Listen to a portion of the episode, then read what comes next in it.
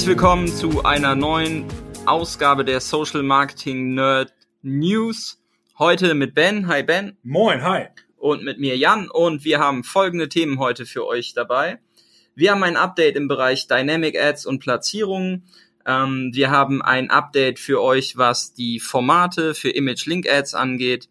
Wir haben eine komplett neue Möglichkeit im Frequency Capping für euch dabei und haben noch mehr Kacheln für euch im Gepäck, wenn ihr auch im Bereich Dynamic Ads unterwegs seid. Facebook hat wieder einige Sachen ausgerollt in den letzten Tagen. War auch ruhig die letzten Wochen. Deswegen äh, umso spannender, viele News dabei. Starten wir direkt mit der mit dem ersten Update, das für euch spannend ist. Denn es wird zukünftig bis Mitte Mai ist es angekündigt, dass es ausgerollt sein wird, wird Instagram Stories als zusätzliches Placement für eure Dynamic Ads zur Verfügung stehen. Das heißt, wenn ihr dynamische Anzeigen schaltet, habt ihr alsbald dann auch die Platzierung der Instagram Stories ähm, zur Verfügung und ähm, eine zusätzliche Ausspielungsplatzierung, die natürlich extrem spannend ist, ein sehr hohes Momentum genießt und ähm, wahrscheinlich dazu führen wird, dass die Dynamic Ads nochmal besser performen werden. Was sagst du dazu? Ja, eigentlich äh, der nächste logische Schritt, äh, wie du genau sagst. Äh, Stories haben einfach ein riesiges Momentum. Immer mehr Stories werden geschaut regelmäßig und die Stories äh, ersetzen immer mehr den, den Newsfeed, insbesondere den Facebook Newsfeed. Ähm, und deswegen vollkommen logische Konsequenz, dass äh, Facebook das jetzt äh, freischaltet. Schaltet. Ähm, wichtig bei dem Thema ist, glaube ich, einmal zu sagen, ähm, wir haben es jetzt in ein paar Ad-Accounts hier haben wir durchgeschaut, ähm, haben bisher das noch nicht live gesehen, aber es ist eben tatsächlich so, du kannst bei deiner Dynamic Ad Stories eben nicht auswählen bisher. Ähm, nun ist es aber so, viele äh, von euch und wir auch in den meisten Kampagnen haben sowieso automatisches Placement eingestellt bei den Dynamic Ads. Und da habt ihr natürlich einen riesigen Vorteil. Es ist natürlich davon auszugehen, ähm, sobald dieses Feature in eurem Werbeaccount live ist äh, und ihr Automatic Placement ja sowieso eingestellt habt, ist eigentlich davon auszugehen, dass ihr ab dem Zeitpunkt, ohne dass ihr irgendwas tun müsst, direkt auch Dynamic Ads in den Stories schalten wird und wahrscheinlich wird da direkt einiges passieren.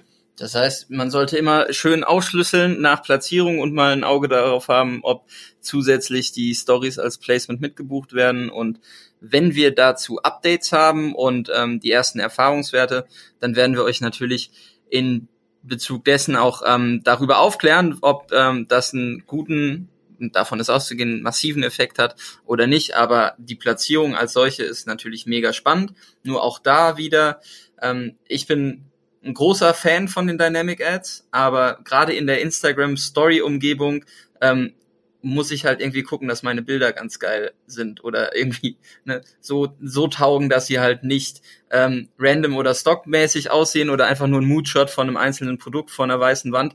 Ähm, da das wird vielleicht im Retargeting funktionieren, aber wenn ich im Prospecting dann äh, unterwegs bin, dann äh, wird das, glaube ich, noch mehr ins Auge stechen, wenn es einfach grafisch schlecht umgesetzt ist. Ja, auf jeden Fall. Also ne, Produktbild auf weißem Hintergrund wird dann natürlich bei Stories äh, noch unsexier aussehen. Äh, Facebook macht das ja sehr cool, dass sie immer eine, eine Hauptfarbe aus dem Bild dann auch in dem Gesamthintergrund der Story verwenden. Wenn die Hauptfarbe des Bildes natürlich weiß ist, wird das total unsexy aussehen. Äh, aber wir haben ja vor einigen Wochen ähm, in einer Folge auch darüber berichtet. Wir können die Folge auch nochmal in den Shownotes verlinken. Ich weiß nicht auswendig, welche es war.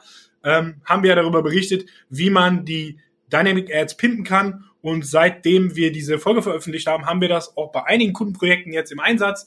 Und äh, das kann wirklich sehr, sehr gut aussehen. Und es hat tatsächlich auch ein Uplift bei der Performance gebracht, insbesondere wenn man auch neue Leute versucht zu erreichen. Also von daher, äh, schaut euch das nochmal an. Es gibt verschiedene Möglichkeiten, äh, die Dynamic Ads eben zu pimpen. Genau, Aufwand in Grafik und Gestaltung lohnt immer und ähm, wäre an dieser Stelle auch, glaube ich, zwingend notwendig, wenn man da was reißen möchte. Cool. Dann gibt es ein Format-Update für die Image Link Ads. Jawohl.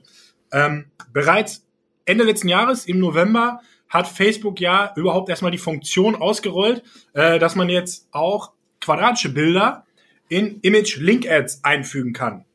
Das wurde bereits im November ausgerollt. Äh, vorher gab es ja immer nur das klassische rechteckige Format, was seit dem ersten Tag von Facebook irgendwie da ist. Äh, 1200 Pixel mal 628 Pixel. Und ja, im November wurde ja ausgerollt, dass man jetzt bei Link Ads auch quadratische Bilder verwenden kann. Das ist natürlich vor allen Dingen Mobile extrem super, weil du halt viel mehr Bildfläche einfach einnimmst und viel mehr Platz hast.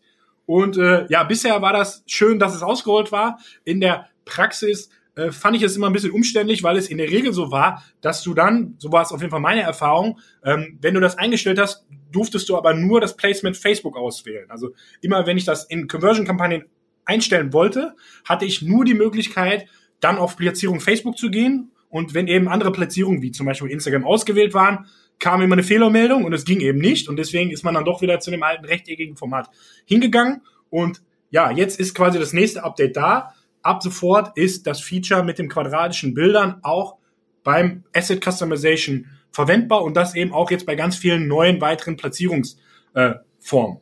Äh, ja. Ähm, zum einen ist erstmal zu sagen, also quadratische Bilder, wie Ben schon gesagt hat, mehr Platz im Feed einnehmen, mehr Aufmerksamkeit und ähm, wir haben uns ein bisschen durch die Artikel gewühlt und die Ankündigungen, die Facebook macht. Also ähm, es gibt immer noch verschiedene Anzeigenformate ähm, und Typen, ähm, bei denen es nicht funktionieren wird. Aber in dem Developer-Bereich, also im Facebook-Developer-Bereich, ähm, da gab es eine spannende News. Die findet ihr auch nur, wenn ihr im Google Cache wühlt. Und das hat der Ben an der Stelle einmal für euch gemacht und ähm, hat Folgendes für euch rausgefunden.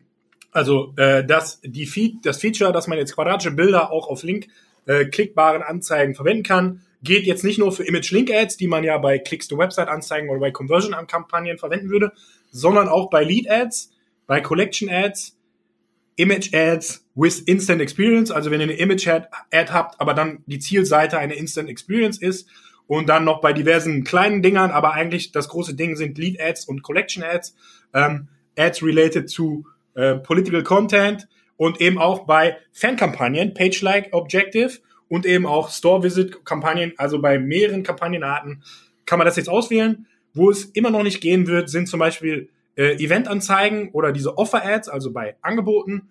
Aber ähm, ja, Conversion-Kampagnen, Klicks-to-Website-Anzeigen und gerade Lead-Ads äh, verwenden, glaube ich, sehr, sehr viele von euch. Und deswegen ist das ein super, super geiles Feature, ähm, was die Performance definitiv nach vorne bringt. Äh, Facebook hat selber auch so eine Case Study veröffentlicht, wo genau. sie auch schon gezeigt haben, ja, es hat riesigen Uplift gebracht. Ähm, wir sehen das aber generell auch und auch der Kollege Andrew Foxwell, der ja im einem Monat bei uns auf der Bühne steht, äh, weiß ich aus seinem Podcast, dass er dieses Feature äh, sehr, sehr feiert und eigentlich immer äh, darauf beruht, in, bei jedem Kunden jetzt eben quadratische Bilder eben auch in den Link-Ads einzufügen. Genau. Facebook, äh, die von dir angesprochene Success Story von Facebook mit äh, der Soul Society, was ein Online-Shop für Frauenmode ist. Ähm, die haben tatsächlich halt ähm, die 1 zu 1 Image ähm, Ads dann getestet und haben laut Facebook 27% mehr Sales generiert und 23% ähm, mehr Produkte beziehungsweise ja den den Wert der verkauften okay. Produkte entsprechend gesteigert. Also auch da ähm, eine Case Study, die wir euch gerne verlinken und zusätzlich im Developer-Bereich. Genau. Gibt's in dem Developer-Bereich, das ist so ein bisschen, ich verstehe es nicht, weiß nicht, ob ich es hundertprozentig richtig verstehe, aber es sieht sogar so aus, als würde ähm, Facebook ab dem 30. April ähm, sogar dieses quadratische Format quasi zum Standardformat machen. Ähm, das ist jetzt hier in den Developer Guidelines, hat der Kollege das so ein bisschen äh, sehr technisch erklärt. Ich weiß nicht hundertprozentig, ob er es so meint, aber eigentlich ist es tatsächlich so zu verstehen, dass ab dem 30. April die neue AP-Version ähm, eigentlich primär eigentlich nur noch ähm, 1 zu 1 eben, also quadratisches Format akzeptiert und eben nur als Rück, als Fallback quasi das alte Format da ist. Es sieht also so aus, als würde Facebook das auch innerhalb der nächsten Monate quasi sogar zum Standard machen. Ja, und äh, wenn ihr euch das anguckt, was ähm, Facebook euch auch schon empfiehlt, wenn ihr euch die Werbeanzeigen-Guides anguckt und ähm, euer eigenes Nutzungsverhalten hinterfragt, also welche Darstellungsmöglichkeiten habe ich, ähm, dann würde ich immer auf ein quadratisches Bild gehen und ähm, vielleicht sogar noch einen Schritt weiter gehen und irgendwie auch immer noch vertikale Bilder mitproduzieren, weil am Ende ähm, steht und fällt es damit, wie kriege ich die Aufmerksamkeit der Nutzer und was habe ich für Möglichkeiten, Platz im Feed einzunehmen und ähm, da sollte ich, glaube ich, oder da, so, da nicht glaube ich, da solltet ihr alles nutzen, was irgendwie zur Verfügung steht. Und da ist es auch nur logisch, mit einem Mobile First Ansatz irgendwie konsequent auf quadratische Bilder zu gehen, auch seitens der Plattform. Von daher ähm, wird da in den nächsten Tagen sicherlich auch ein Announcement kommen. Und ähm, der 30. April ist ja nicht mehr so weit weg. Yes. Perfekt. Cool. Dann ein drittes Thema. ähm, was sich ähm, ja wie so ein bisschen das ist, das ist ein Thema, was kommt, das immer wieder kommt. Ja, also es geht um das Thema Frequency Capping. Also warum sehe ich eine Anzeige wie häufig? Und warum habe ich bei Facebook nicht die Möglichkeit, als Werbetreibender ein Frequency Capping, was ja in ganz vielen anderen Formaten möglich ist, warum habe ich nicht die Möglichkeit, das einzustellen? Genau, und dieses Frequency Capping oder die Ankündigung von Facebook bezieht sich nämlich genau auf diesen Pain, den viele Werbetreibenden haben. Denn Facebook erweitert die Möglichkeit, die Frequenz von Anzeigen zu steuern. Nicht für alle Kampagnenarten, aber in Video View-Kampagnen, also Kampagnen, die ähm, auf Videoaufrufe abziehen, in ähm, Interaktionskampagnen oder in ähm, Markenbekanntheitskampagnen habe ich zukünftig die Möglichkeit, entsprechend die Frequenz ähm, zu steuern und festzulegen, mit welcher Maximalanzahl, in welchem Zeitraum ein Nutzer oder die Zielgruppe entsprechend die Anzeige sehen soll. Ja, also äh, bisher war es ja schon bei den Reach-Kampagnen, war ja die Frequenz schon, schon einstellbar. Ähm, da haben wir ja auch mal experimentiert, äh, mal nur eine Frequenz von eins einzustellen, um halt wirklich eine große Reichweite, also sehr viele äh, Leute äh, zu erreichen äh, von meiner Zielgruppe. Ähm, und ja, und dazu gab es dann noch die Reach and Frequency Ads. Dort konnte man auch schon immer die, oder kann man jetzt auch schon die Frequenz einstellen aber jetzt kommen diese äh, drei Kampagnenarten dazu. Leider immer noch nicht die Conversion-Kampagne oder die Dynamic Ad. Ähm, aber an, bei dem Thema Frequenz scheiden sich auch so ein bisschen die Geister. Ne? Also äh, der Tom Thaler hat direkt äh, heute veröffentlicht äh, sein, sein, sein Statement dazu. Äh, es gibt nur eine Frequenz, die maximale Frequenz. Äh, unterschreibe ich auch ähm, beim Retargeting. Aber beim Prospecting ist meine Sicht der Dinge, also ich, ich meine Erfahrung ist wirklich, es ist einfach so, du hast extrem ab, abnehmende Grenznutzen, wenn jemand etwas zum dritten Mal sieht und dann noch nicht draufgeklickt hat. Gerade im Prospecting, er kennt deine Marke vorher nicht und er soll dann aber irgendwie mal den ersten Klick machen, sich irgendwie für dich interessieren. Ähm, dann ist, nimmt die Wahrscheinlichkeit, dass er eben beim vierten Mal irgendwie draufklickt, nimmt sehr, sehr stark ab. Andersherum, wenn ich irgendwie schon auf einer Webseite war, ein Produkt schon im Warenkorb gelegt habe und meine Kaufentscheidung schon so halb getroffen habe, dann kann es eben auch Sinn machen, dass ich es beim fünften Mal, wenn ich es zum fünften Mal sehe, dann kaufe ich es halt ich glaube, beim Prospecting ist eine geringe Frequenz einfach sehr, sehr wichtig und das dort, ein, das dort einzustellen, fände ich einfach ein mega geiles Feature, weil je geringer meine Frequenz ist, desto schneller oder desto günstiger werde ich ja einen Großteil meiner potenziellen Zielgruppe irgendwann noch erreichen können. Genau. Und äh, das ist, sieht man auch bei, bei Reach and Frequency Kampagnen. Äh, wenn man da äh, herumspielt, dann, dann sagt Facebook dir auch, zeigt Facebook dir auch immer an. Du hast ja irgendein Set von Zielgruppe eingestellt und wenn du deine Frequenz bei den Reach and Frequency Kampagnen eben äh, runterfährst, also wirklich nur zwei, äh, maximal zwei, einer Person maximal zweimal in sieben Tagen das zum Beispiel anzeigst, dann wird eben dort oben auch bei den Reach and Frequency Gates angezeigt, ähm, dass eben du jetzt mit den, mit den 3000 Euro 37 Prozent deiner potenziellen Zielgruppe erreichst. Und wenn du jetzt eben auf eins gehst, dann geht es eben sehr, sehr stark nach oben. Das kann man dort eben sehen. Also eine geringe Frequenz oder eine bessere Steuerung würde dazu führen, dass ich im Prospecting, naja, mehr Leute, mehr Leute in meiner potenziellen der Zielgruppe erreichen kann. Aber ich glaube, äh, Facebook möchte das gar nicht bekannt geben.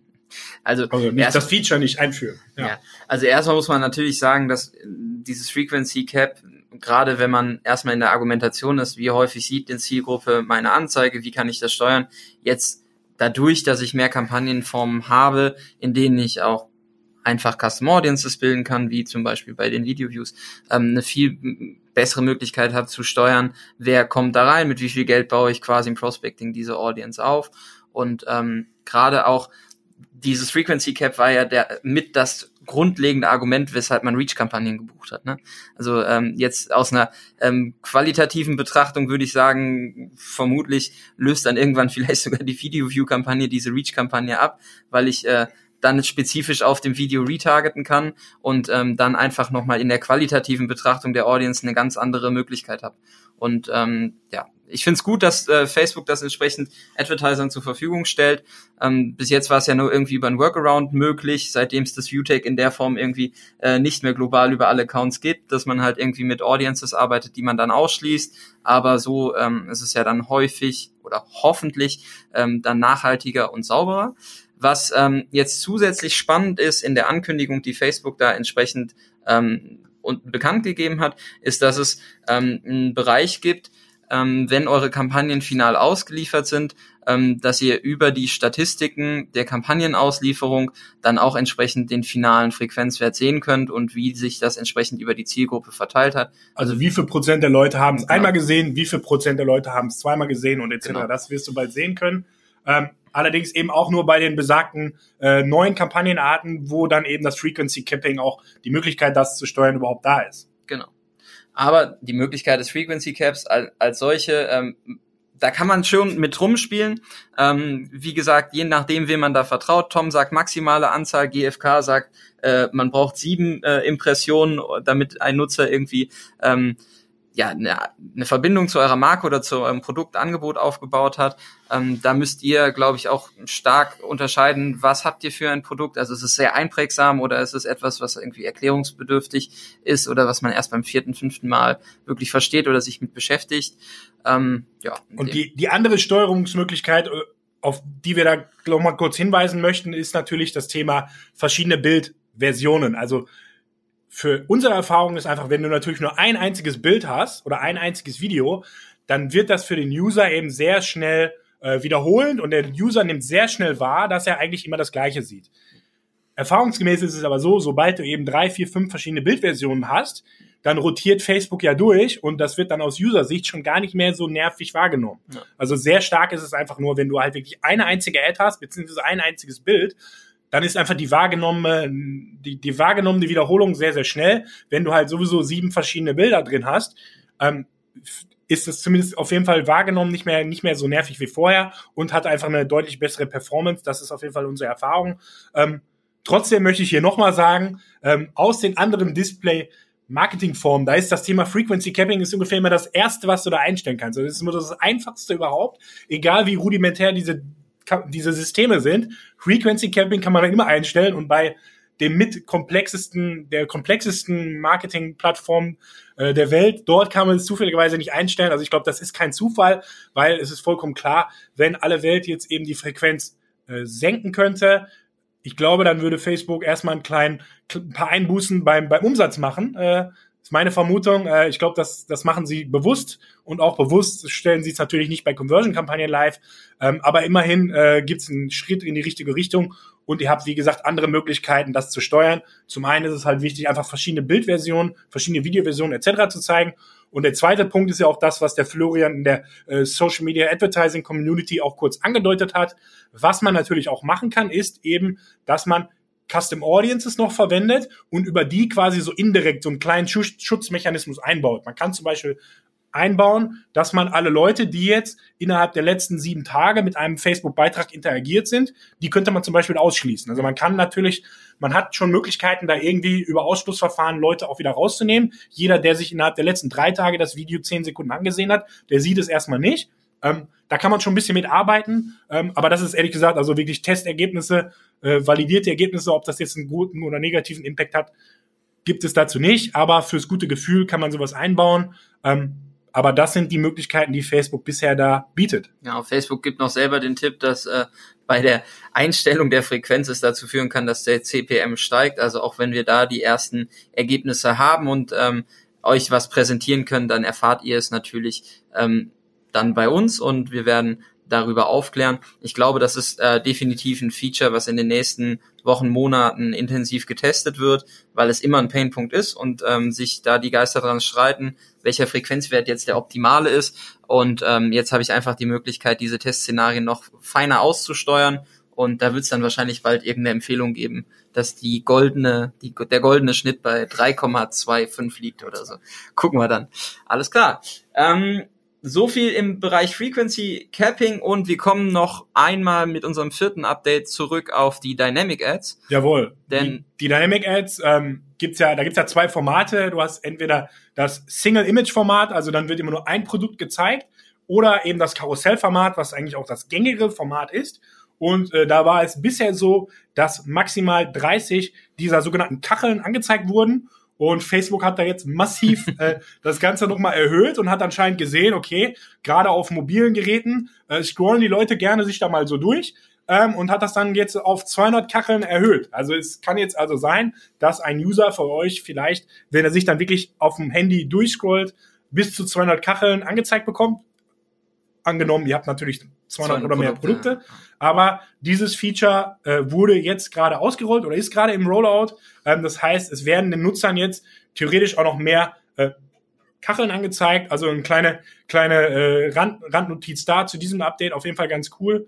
Äh, von eurer Seite müsst ihr da jetzt nicht viel machen, äh, aber ist natürlich nur relevant, wenn ihr auch viele Produkte habt. Genau, und die Nutzer fangen einfach an, horizontal sich den Finger runterzuscrollen und mehr Produkte zu erleben. Facebook hat natürlich da auch die Möglichkeit, dann im Prospecting oder auch in der Wiederansprache der Nutzer ähm, zu validieren, welche Produkte optimiere ich jetzt nach vorne, ähm, welche Produkte funktionieren gut. Aktuell natürlich bei 30 ist das schon relativ viel. Das Update als solches bezieht sich jetzt auch erstmal auf den Facebook ähm, Newsfeed Mobile und ähm, das ist ab sofort verfügbar. Ihr müsst nichts ändern. Ähm, wundert euch nicht, wenn ihr eine Dynamic Ad äh, dann seht, dass ihr einfach gefühlt äh, unbegrenzt nach rechts scrollen könnt, ähm, um euch Produkte anzuzeigen.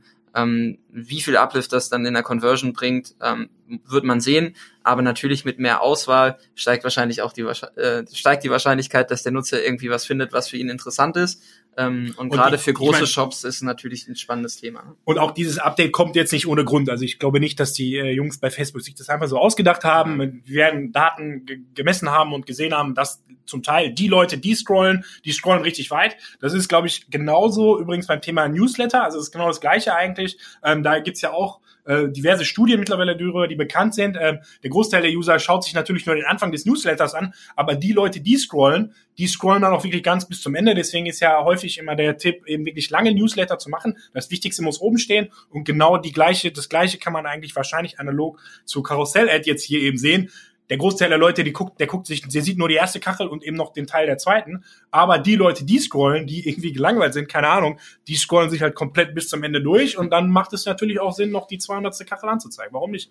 Absolut. So, bleiben wir bei den Dynamic Ads und dann haben wir noch da einen kleinen Tipp der Woche zu den Dynamic Ads nochmal mitgebracht. Und zwar ist es ein Thema, ähm, das wir schon mal besprochen haben. Und zwar kam der ursprüngliche Tipp nämlich von dem Andreas Grimm. Äh, also Grüße nochmal an, den, an dich, Andreas. Ähm, in unserer Folge zu ähm, Dynamic Ads haben wir da ausführlich drüber gesprochen.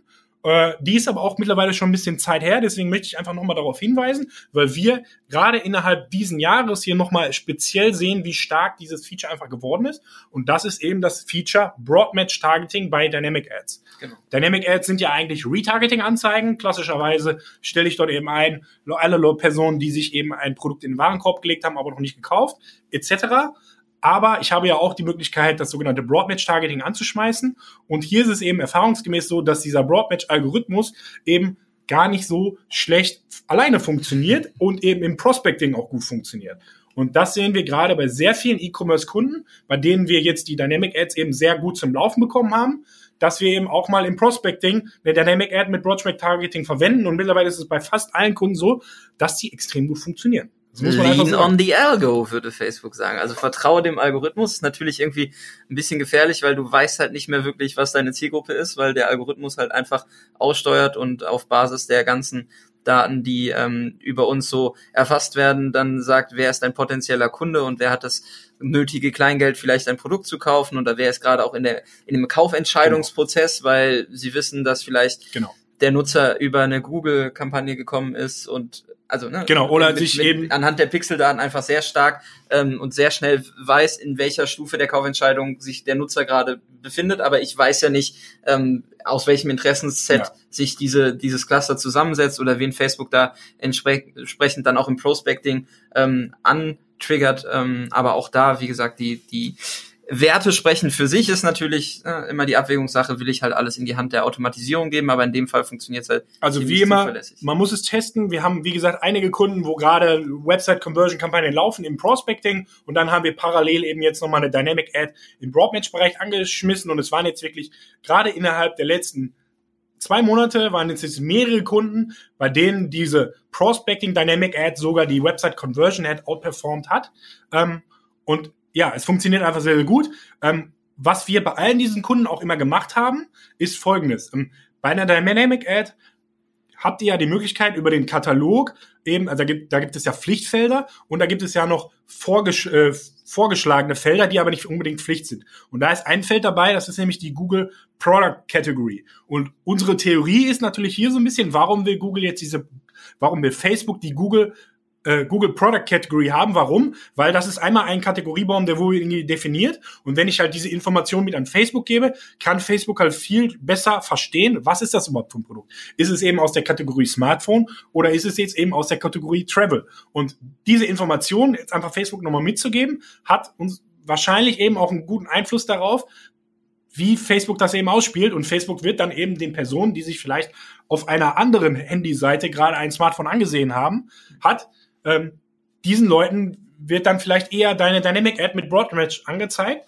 Ähm, aber damit Facebook das halt besser versteht, macht es also definitiv Sinn, dieses Feld mit einzufügen. Also wir haben jetzt hier kein Schwarz-Weiß. Wir können nicht sagen, äh, damit funktioniert es besser oder nicht. Das ist eine reine Theorie von uns. Aber bei allen Kunden, wo wir das eingesetzt haben, wo wir umgestellt haben und wo es gut funktioniert, war es auch so, dass bei allen diesen Kunden immer die Google Product Category mit im Feed übergeben wird und Facebook die eben auch lesen kann. Also ich, ich glaube, da gibt es halt einen gewissen Zusammenhang, weil es gibt wiederum ein, zwei andere Projekte, wo diese Product Category nicht mitgeschickt wurde oder wo es eben auch keine klassischen E-Commerce-Produkte waren, die so klassisch in eine Kategorie reinfallen, da es eben auch nicht so gut funktioniert.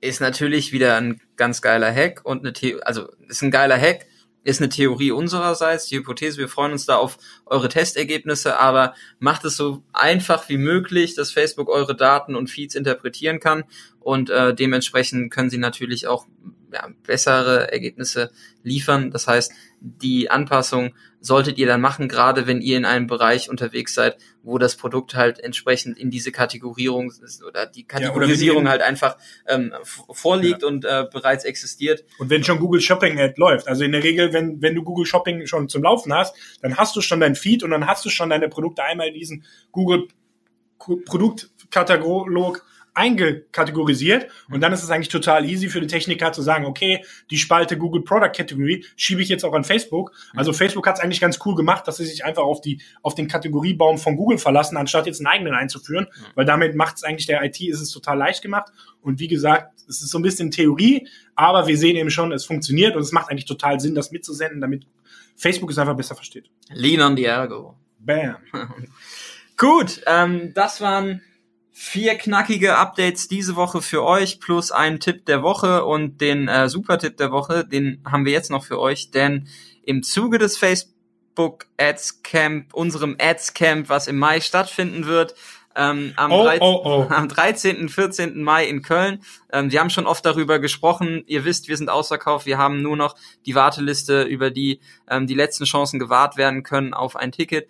Ähm, lange Rede, kurzer Sinn am Vorabend, am 12.05. trifft sich die komplette Community, alle Jungs und Mädels, die da sind, die absoluten Ads, Nerds, ähm, wieder zum legendären Pre-Event im Brauhaus Sion in der Kölner Altstadt. 12.05. 19 Uhr, Brauhaus Sion. Ähm, ihr könnt dabei sein. Es gibt ähm, auf der Adscamp Facebook-Seite das Event seit knapp einer Stunde. Ähm, und es ist eben kostenlos. Also ihr könnt genau, vorbeikommen, auch wenn ihr kein Ticket fürs, fürs Adscamp habt. Es gibt reichlich Bier von diversen Sponsoren. Genau. Und das Ganze wird mit uns, von uns und mit dem Burak organisiert, der sonst das äh, Facebook Advertiser Meetup, vorher Stammtisch, genau. hier in Köln organisiert. Und ist eine geile Geschichte. Also wenn ihr nicht zum Adscamp kommt, kommen könnt, äh, dann kommt wenigstens einen Tag vorher bei uns vorbei und dann trinken wir 17 Kölsch jeder. Mindestens. Es ist ein Sonntagabend, wir haben das komplette Brauhaus äh, am Start, wenn wir wollen. Die Jungs und Mädels dort kennen uns, die freuen sich schon auf uns. Und, ähm, und ein paar von den von den internationalen Speakern sind auch da. Also äh, Andrew Foxbill äh, ist auf jeden Fall da, das hat er mir schon gesagt. Und die die Jungs aus Litauen, die reisen auch schon einen Tag vorher an. Ja. Also da wird auch der ein oder andere Speaker von den deutschen Speakern sowieso. Also ich glaube, der Thomas war äh, jedes Jahr schon da. Ähm, aber auch von den internationalen Jungs wird sich der ein oder andere da blicken lassen. Also spannende Geschichte. Äh, ja. Flo, Jakob, Lars, Felix, also alle, die ihr irgendwie auf dem Line-Up seht, die Lena von Just Spices, alle werden schon da sein. Also wenn ihr ähm, kein Ticket fürs Adscamp habt, aber mal die Hacks und Tricks so zwischen zwei, drei Kölsch erfahren wollt, ähm, die die Jungs und Mädels im Advertising einsetzen, dann ähm, seid ihr recht herzlich eingeladen, am 12.05. in Köln abends dabei zu sein. Brauhaus Sion, checkt auf der Facebook-Seite das Event. Ähm, bezüglich anderer Updates, die dann noch im Zuge der nächsten Wochen kommen. Seid weiterhin aufmerksam. Ähm, wir freuen uns auf Feedback zu der Sendung, wenn ihr schon bereits ausgerollte Features getestet habt und uns Testergebnisse zur Verfügung stellt oder Teil des Podcasts sein wollt, dann schreibt uns einfach an. Ähm, wir freuen uns auf jeden Input und wir verabschieden uns an der Stelle und bis zum nächsten Mal.